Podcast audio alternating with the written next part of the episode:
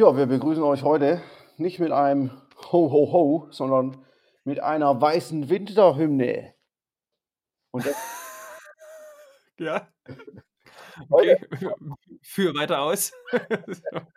heute am dritten Advent, am 13. Dezember, begrüßen wir euch nämlich mit einem White Winter Hymne und das deutet vielleicht auch schon darauf hin, welches Album dieses Jahr bei uns auf Was für eine Überleitung. Halleluja. dem Platz 12 gelandet ist.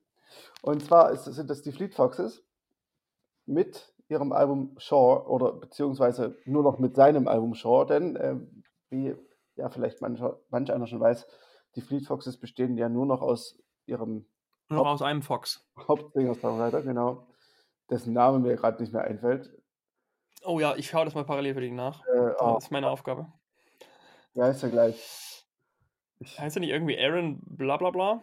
nein, der ist nicht Aaron. Mann, ich, ihr seht schon, wir sind richtig, richtig gut vorbereitet. Ich muss sagen, es ist auch Robin, echt extrem viel. Man kann sich auch nicht alle Namen merken. ja, Robin Peckl Pecknold. ja, Robin Pecknott, genau.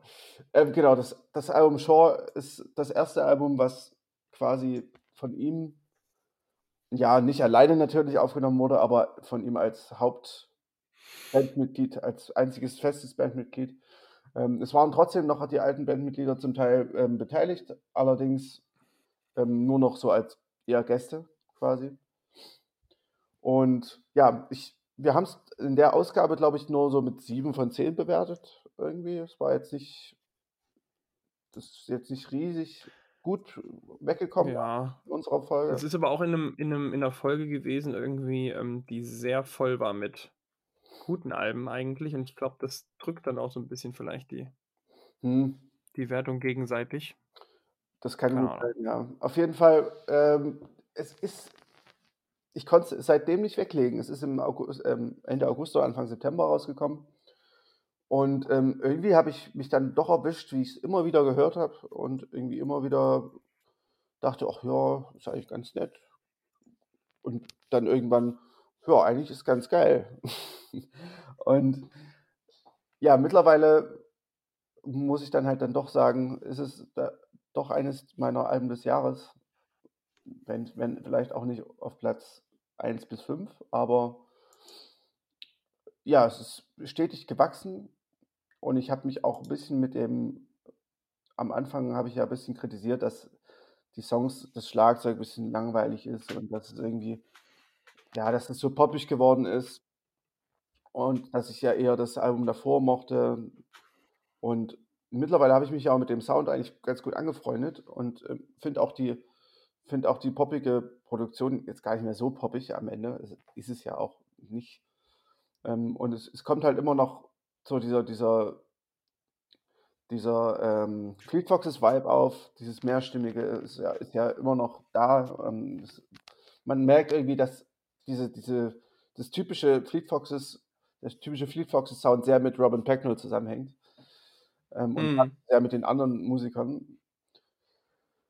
Ähm, und ich finde auch irgendwie, äh, die Instrumentierung des Albums ist, ist sehr, sehr vielseitig und ähm, auch wenn die Songs, wenn man mal oberflächlich drauf guckt, relativ einfach gehalten sind, es, es hat immer noch eine, eine tiefere Ebene, man hat immer noch irgendwelche, ähm, irgendwelche Instrumente, die im Hintergrund irgendwie da rumschwirren. Und ähm, was ich jetzt noch nicht gemacht habe, ist äh, mich super krass auf die Texte eingelassen.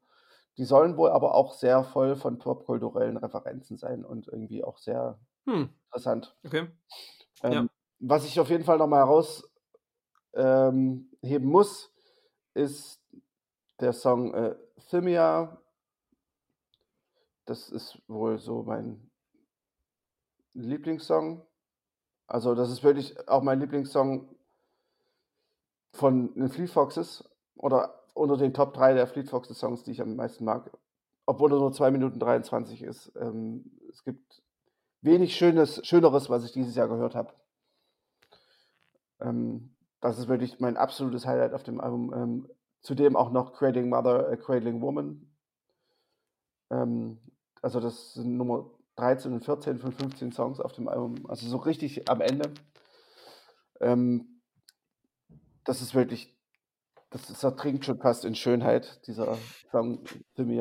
Ähm, hast ist der dir auch aufgefallen oder fandst du den gar nicht so?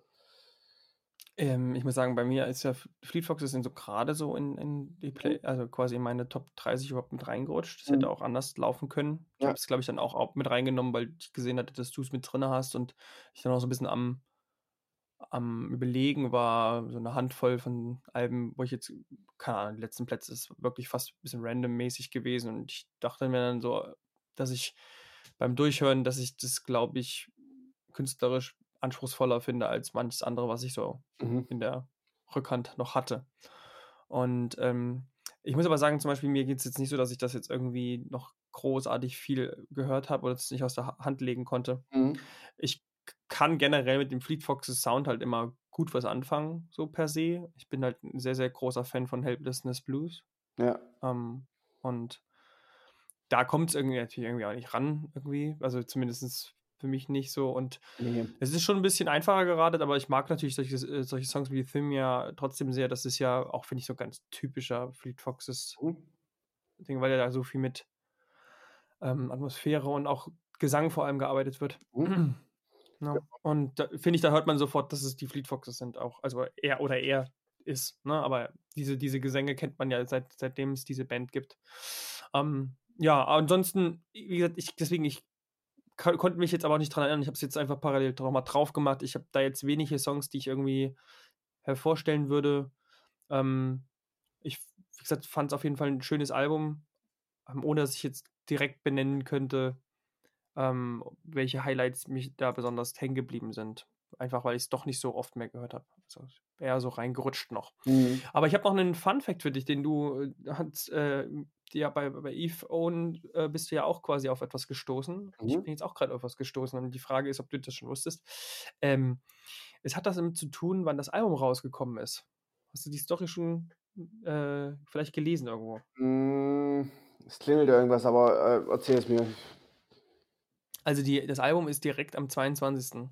September rausgekommen. Ah ja. Und zwar um 13.31 Uhr. Ähm, weil das sozusagen genau mit der Herbst äh, Tag und Nacht gleiche Ah, übereinfällt. okay. Krass. Einfach mal so als interessantes Ding, was sich anscheinend auch ähm, Künstler überlegen, dass anscheinend selbst ihr Release-Datum Hm. ähm, einen genaueren Effekt haben soll. Interessant. Ah, es, es gibt auch tatsächlich, sehe ich gerade, äh, einen Very Lonely Solstice äh, Livestream oder Solstice, ich weiß gar nicht, wie es ausgesprochen wird. Äh, am, Ja, Solstice ist es, glaube ich, genau. Und es gibt anscheinend irgendwie auch genau so einen Shortfilm. hier. Das ist wahrscheinlich das, was du meinst, ne? Also ja, ja, das kann irgendwie, dass es so, einen- so einen Livestream gibt oder irgendwie, so fast eine Stunde lang irgendwie Ja. eine Und zwar Art Film. äh, zur Wintersonnenwende, lustigerweise am 21. Krass, ne? Also ja, passt irgendwie. Er hat es ein bisschen mit, mit Ja, Sonnenkonstellationen. offensichtlich, genau. Und ähm, das vielleicht jetzt noch so zum Abschluss, zum dritten Advent. Ich denke mal, es ist ein sehr schönes, irgendwie auch ein sehr schönes Herbst-Winter-Album. Wir befinden uns ja quasi noch, noch in diesem, diesem Bereich. Ja. Und Und, ähm, ähm, da muss ich, da muss ich natürlich gleich mal noch, äh, noch was dazu sagen. Und zwar, es passt auch in dem Sinne ganz, ganz hervorragend, weil ähm, meine Freundin Jamira, die hat heute Geburtstag und von an dieser Stelle alles Gute natürlich auch nochmal. Und äh, ich habe ihr vor ein paar Jahren mal das Album, das erste Album Fleet Foxes ähm, zum Geburtstag geschenkt, weil sie das so ganz grandios fand. Und ähm, ihr seht ja jetzt jedes, jeden Tag auf diesen, auf diesen Fotos, die wir posten, im Hintergrund uns beide. Äh, und ich habe ja diesen Fuchskopf auf. Und den habe ich ja damals gebastelt zu dem Anlass. oh, es kommt alles zusammen, Markus. Also es ist mir vorher nicht, auf, ist mir vorher nicht aufgefallen, dass das Fleet Foxes Album genau auf ihrem Geburtstag passt. Aber Wir sind, wir sind genau wie die Fleet Foxes. Wir machen das genauso. Krass. wir überlegen uns ganz genau. ja, Versteckt in den, im Adventskalender. Lest zwischen den Türchen. deswegen ähm, quasi auch für meine Freundin quasi dieses Album heute. Sehr schön. Gut. Dann, Dann äh, äh, entlassen wir euch in einen ganz weihnachtlichen dritten Advent mit den Fleet Foxes oder auch nicht, je nachdem, was ihr so für weihnachtliche Vorlieben habt.